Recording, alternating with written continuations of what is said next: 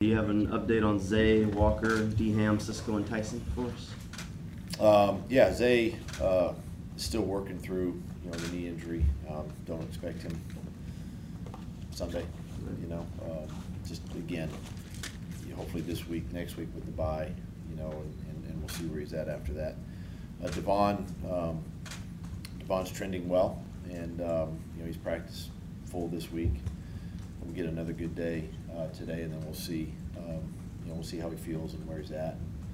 And uh, there's a, you know, there's a good chance, you know, that, that he could be active for this game. So we'll, we'll just see how he does through through today. Walker, same thing. You know, we get through today. He's had a good week, no setbacks. So we'll see see where he's at and make a decision there. Um, Trevor's been good. Obviously, he got a good work in yesterday and uh, feels feels good. Um, Tyson and, and, and Andre Cisco will both practice today. We'll see where they're at at the end of the day. Make a decision on both of those guys, but trending in the right direction. Does having the bye week next week play into the decision on if you would play guys this week at all? Um, a little bit. You know, uh, listen, I don't want to. I don't want to risk a setback. You know, with anybody, but uh, having having time next week to to fully rest some of these guys too next week um, can play into that, and really giving them. If they don't play this week, then obviously that's two more weeks, right? Um, and really three. Think about the week of San Francisco before you play a play a game again. But um, the other one is Greg Jr. You know, because we activated his window.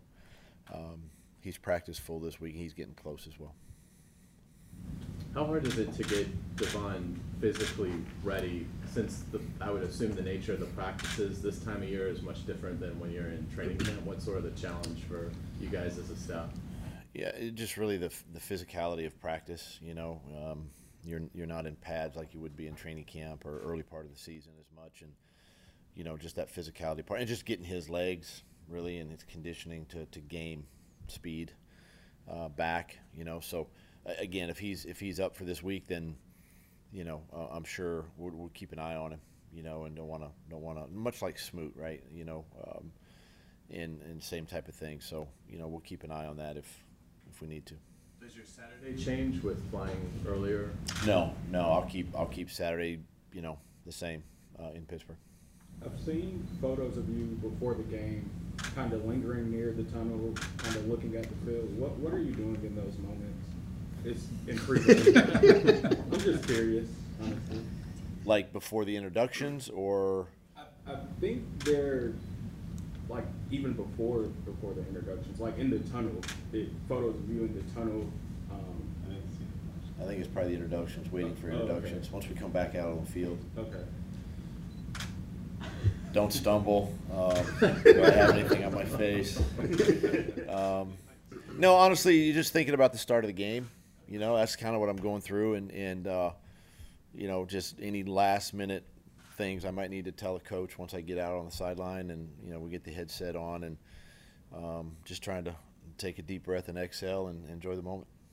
Do you buy into bulletin board material making a difference in a game? Uh, you know, I think during the week it, it can spur some motivation and maybe early in a football game. I, I think once you kick the ball off and you play it, it just it's it's a ball game, you know, and the guys are playing hard, but um, you don't ever want to give too much, you know, information for for one team. I do think it can, you know, it could probably um, maybe motivate a little bit, you know, during the week. Has Hope defense made its way back to this locker room? In your, your desk? I I've seen it, but I haven't heard from the team. I don't know. I mean, I'm sure they've seen it. You know, um, and, and, look, it's you, you still got to go play. Uh, bottom line, you got to go play. You know, and um, I try to I try to coach our guys. I know Coach Tomlin does the same thing. You coach your guys not to not to put the information like that out there and, and just keep things you know not to yourself and. Um, but at the end of the day, you still got to go play and, and, and make plays and execute, and, and um, you know that's what it comes down to. How much are those stats skewed? The pass defense, 31st in the league, but it doesn't look like that when you watch the games. How have you seen it sort of play out for your pass defense? Yeah, it's it's uh, it's a little interesting, right? Um, you know, numbers are one way, interceptions are another way, you know, things of that nature. Um, I think the, the bottom line is that, that win-loss column, you know, um, if you got more points at the end of the game than your opponent, you, you've done something right.